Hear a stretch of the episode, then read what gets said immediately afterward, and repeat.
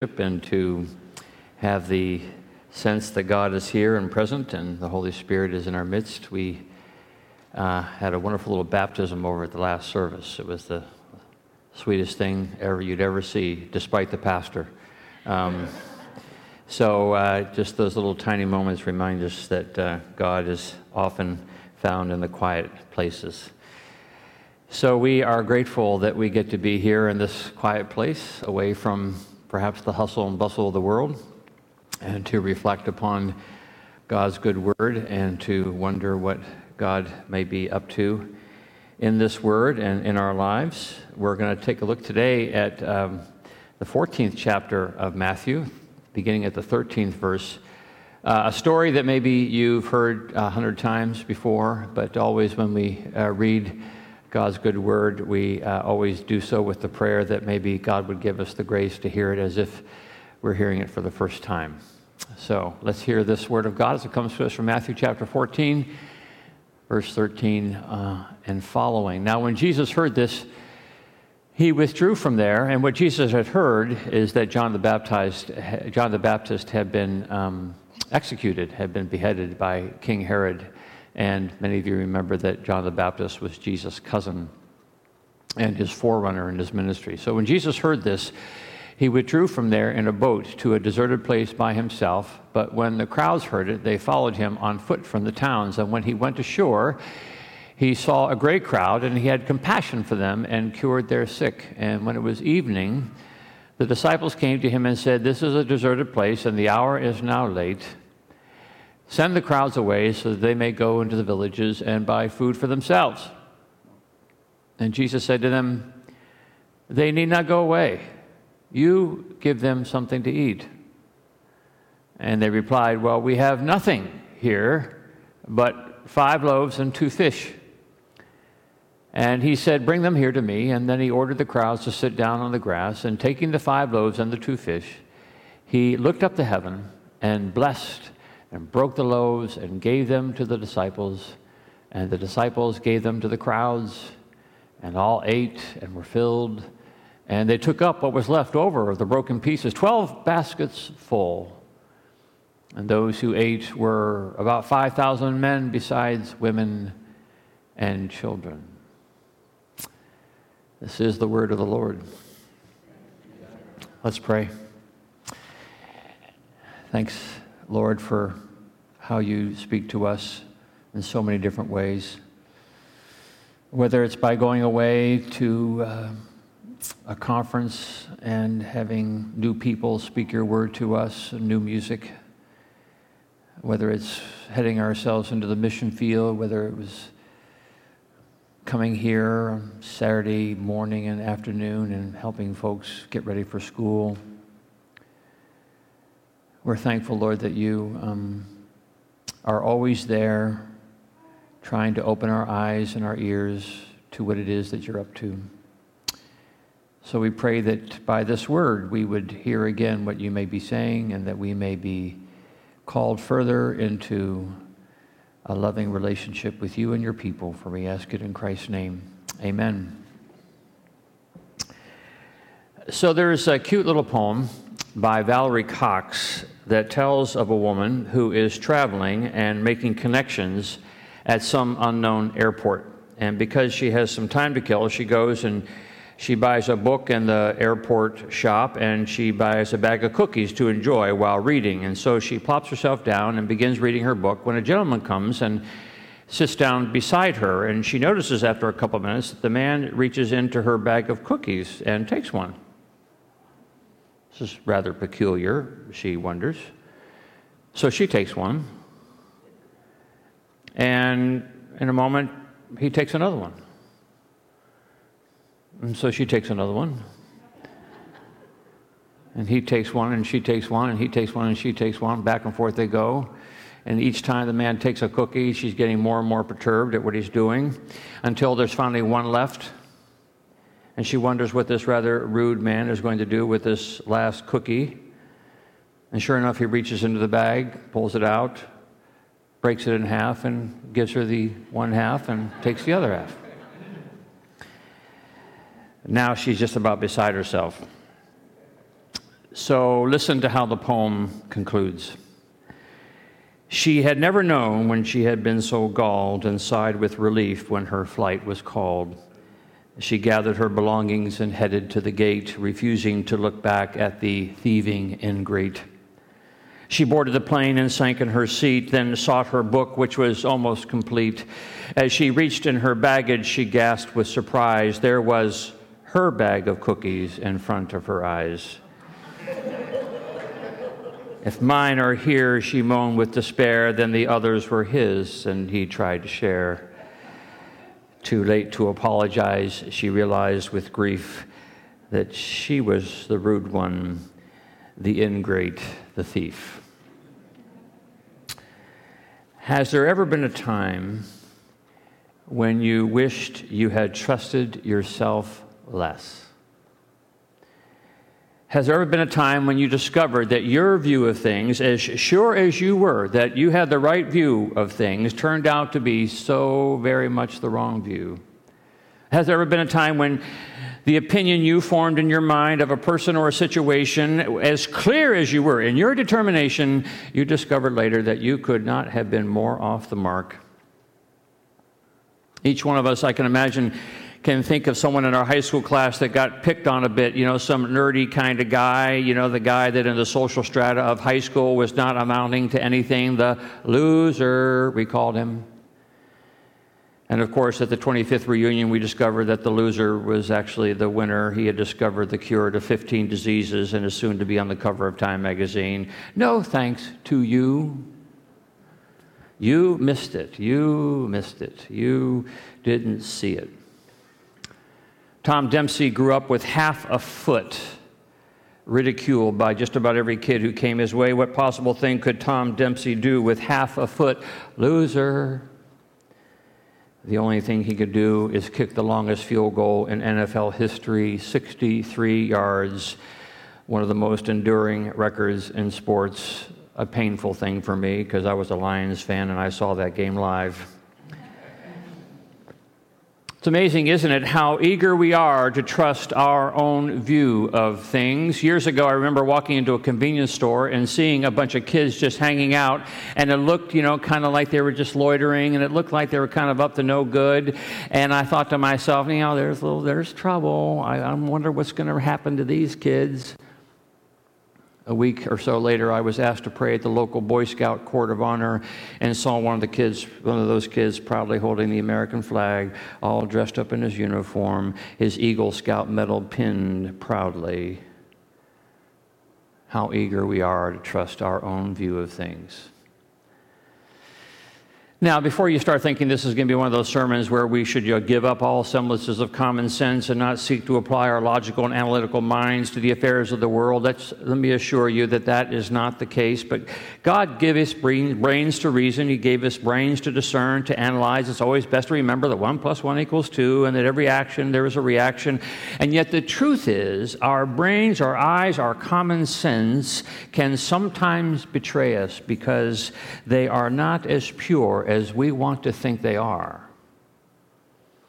Francis Bacon, the philosopher, put it this way the human mind resembles those uneven mirrors that you see in an amusement park, which impart their own properties to different objects and distort and disfigure them.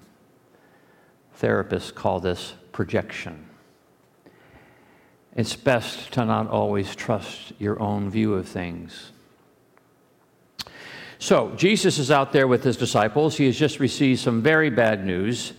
His cousin and forerunner, as I mentioned, John the Baptist, has been beheaded inside the courts of Herod. And this is, of course, greatly discouraging to Jesus. John was one of the good guys. John was family. John was one who had everybody's best interests at heart. John was the one who had the, the nation of Israel at heart. But now, John, in a second, has been murdered. And upon receiving this news, Jesus retreats to a deserted place by himself. And, and when we read that in Scripture, what we read is that Jesus has gone off to pray. He's gone off to commune with his Creator. Because you see, when you get news like that, it's devastating. It's news that can affect your view of things. It's news that can make you grow cynical. It can make you grow hopeless, grow indifferent. To say, maybe, you know what? You know what? It's just not worth it. I don't care. I'll give up. No point in being a good person. See where it gets you. So maybe to guard against this, Jesus retreats and has a conversation with the Creator gathers up once again the Father's view of the world, the Father's view of his own mission. To remember, perhaps, that God still loves the world, despite what sometimes cruel despots can do. So maybe that explains that when Jesus came upon the great crowd after he comes back from retreat, this crowd of likely 10,000 people, when Jesus comes upon the great crowd, he didn't say, Ah, oh, go find yourself another Messiah. Go find yourself another do gooder to abuse. Go find yourself another prophet to behead. No, Matthew tells us that when Jesus saw the crowd after having come back from retreat, he had compassion for them. He didn't trust his own view, he trusted the Father's view. He had compassion for them, he healed them, he taught them, he loved them. He, he loved them all the way until it was evening, and when it was evening, it was his disciples who put to use their analytical minds and surveyed the expanse of the crowd, calculated the position of the sun, and with loving and compassionate hearts will give him the benefit of the doubt, said to Jesus, Best, best now to send the people away so they have time to go to the village and get themselves something to eat. And then Jesus zings them with this line they don't need to go away. You give them something to eat. uh, excuse me, Jesus said, we, we got like, like 10,000 people out here, and, you know, we don't have anything. And Jesus says, You give them something to eat. but we, we don't have anything, the disciples say. We have nothing except these five loaves and two fish. We, we have nothing. We have, we have nothing. Do you hear the distortion in their answer? Do you hear the, the funny house mirror? We have nothing. They have something. They, we have nothing but these five loaves and two fish. We, we've got nothing out here except for these one, two, three, four, five, six, seven pieces of food right here. Jesus, don't you see? We have nothing. So Jesus asked for the loaves and the two fish. One, two, three, four, five, six, seven. And gathers them up together and takes them into his hands. And now, all of a sudden, there is this eighth element. There is this eighth element when Jesus takes these elements into his hands, there becomes this eighth element that turns the seven, the nothing, into the blessed imagination of God, into the blessed imagination of God. Jesus lifts the seven, and with them, he blesses them. One, two, three, four, five, six, seven, blesses them and lifts them to heaven and breaks them and gives them to the disciples, and the disciples distribute them to all who were there. And all, it says in Matthew, all were filled. And when dinner was over, it was time time to collect leftovers. 12 baskets full. The disciples were so sure they had seven. Five loaves, two fish, five loaves, two fish, seven little pieces of food. That's not going to do it, Jesus. One, two, three, four, five, six, seven. They were so sure of their view of things. So Jesus, with his blessed imagination, counts up to eight. And with eight, you can feed an army. With eight, you get leftovers. With eight, you start to see miracles. Eight, when you turn it over on its side, is what? The symbol of infinity. It's just that one extra that makes the difference. It's this eighth element that, when introduced into the equation, changes all the math. You see, the disciples had only learned to count to seven, had only learned to add up demand, subtract supply, and there you go, Jesus. Not going to happen. Nothing more basic than that, Jesus. But that's only if you can count only to seven. If you cannot count to eight, If you cannot count to eight, you're always going to live in this world of limitation, this world of less than infinity. But it's when you begin to count to eight that you begin to take all of what you've been given and you say to the good Lord, What do you think? What do you think we can do with this? It's only then that you can imagine what might happen. In the middle of Tehran, there stands the Golestan Palace, the home of generations of kings and shahs. And I'm told that as you walk into the grand entrance of this palace, you are greeted with the overwhelming sight of glittering, sparkling glass. You swear that dome ceilings and walls and columns are covered with diamonds, but upon close inspection, you can see that these are not diamonds. These are small little pieces of mirror, and these fragmented pieces of mirror reflect the light in a million different directions, such that you swear you are stepping inside a crystal palace. But the story goes when designing the palace, this was not the original plan. The original plan had been for mirrors, to be sure, solid mirrors to be hung from floor to ceiling, wall to wall, which itself would have been amazing. The mirrors were ordered from France and sent, but they shattered en route. And when they opened the crates in Tehran, all these broken pieces of mirrors spilled out.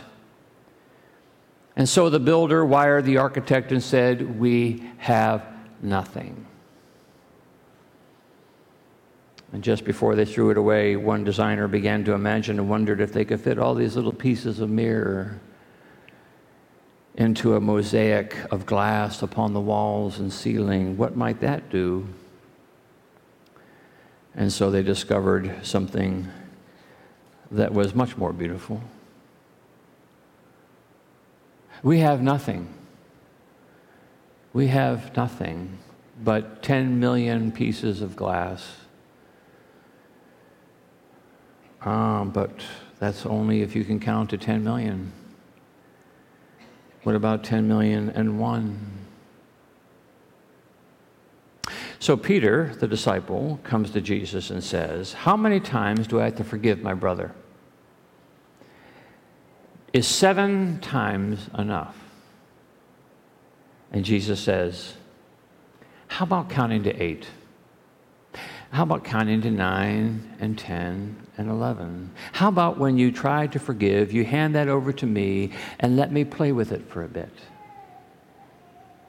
When the good Lord created the earth, the good book says that it was seven days. It took seven days. Six days God created. The seventh day God rested. And that's kind of how the human rhythm was created, right? The human cycle of time, seven days, the seven days of a week. And the seventh day we are supposed to be left to ponder the blessed imagination of God and what God might have might be doing with what we've done. The seventh day was the day to hand our time over to God and God's blessed imagination. What might you do, O Lord, with what I've done? We count seven days, though. We count seven days, and what do we say?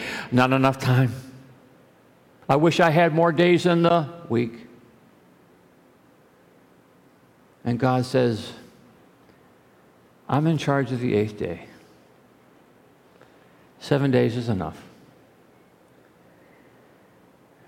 Did you know that we, that is the world community, have the potential of feeding every single human being?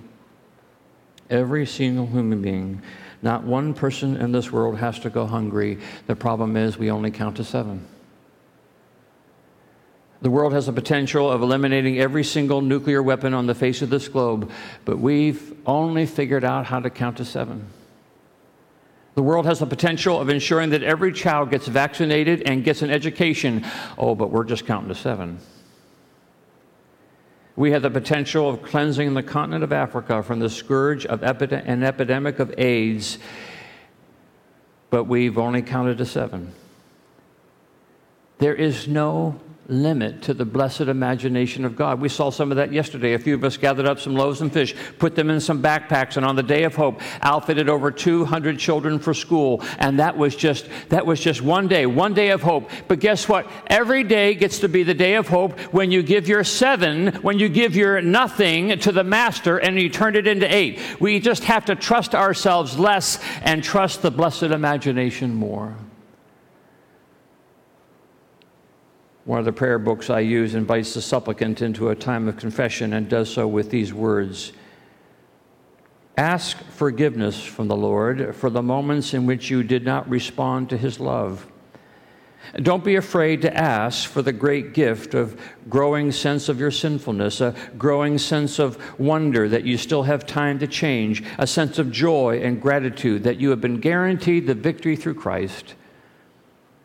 And then this last part is the part I love especially a deeper mistrust of yourself and a more profound trust in God a deeper mistrust of yourself and a more profound trust of God. We have been given these gifts, right? Each one of us has been given these gifts. We have gifts for the world. If we would just trust ourselves less and trust our Father in heaven more, maybe losers would become winners. Maybe troublemakers would become Boy Scouts. Maybe hungry mouths would be fed. Maybe guilty souls would be forgiven. Maybe dying people would become well.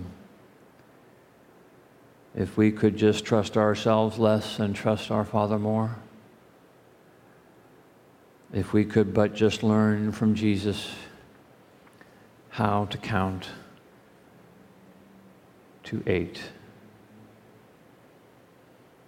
Let's pray.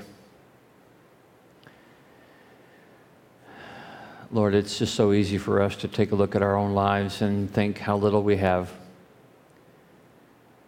And yet, it only takes us looking at the rest of the world to see, holy smokes, we have so much.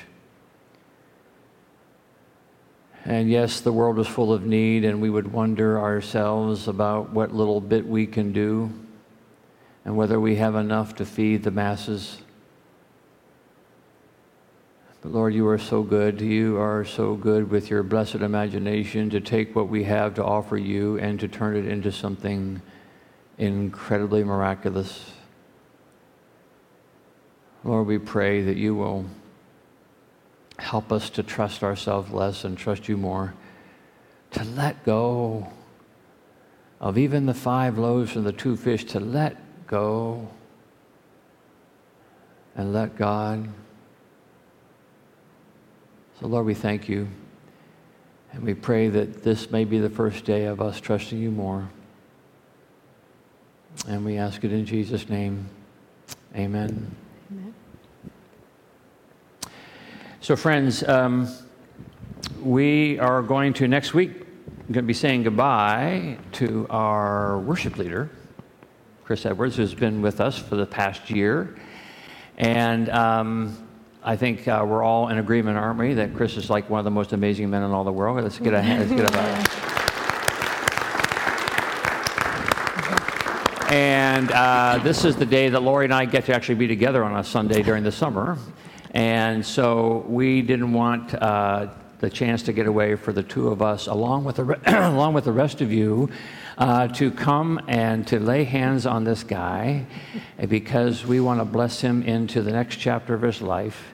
Um, and we know it's going to be a great chapter because we have a great God and this is a great guy, right? So, what I'd like for you to do is, I want you, as we conclude our worship, to stand up, come over here, and we're going to surround him with love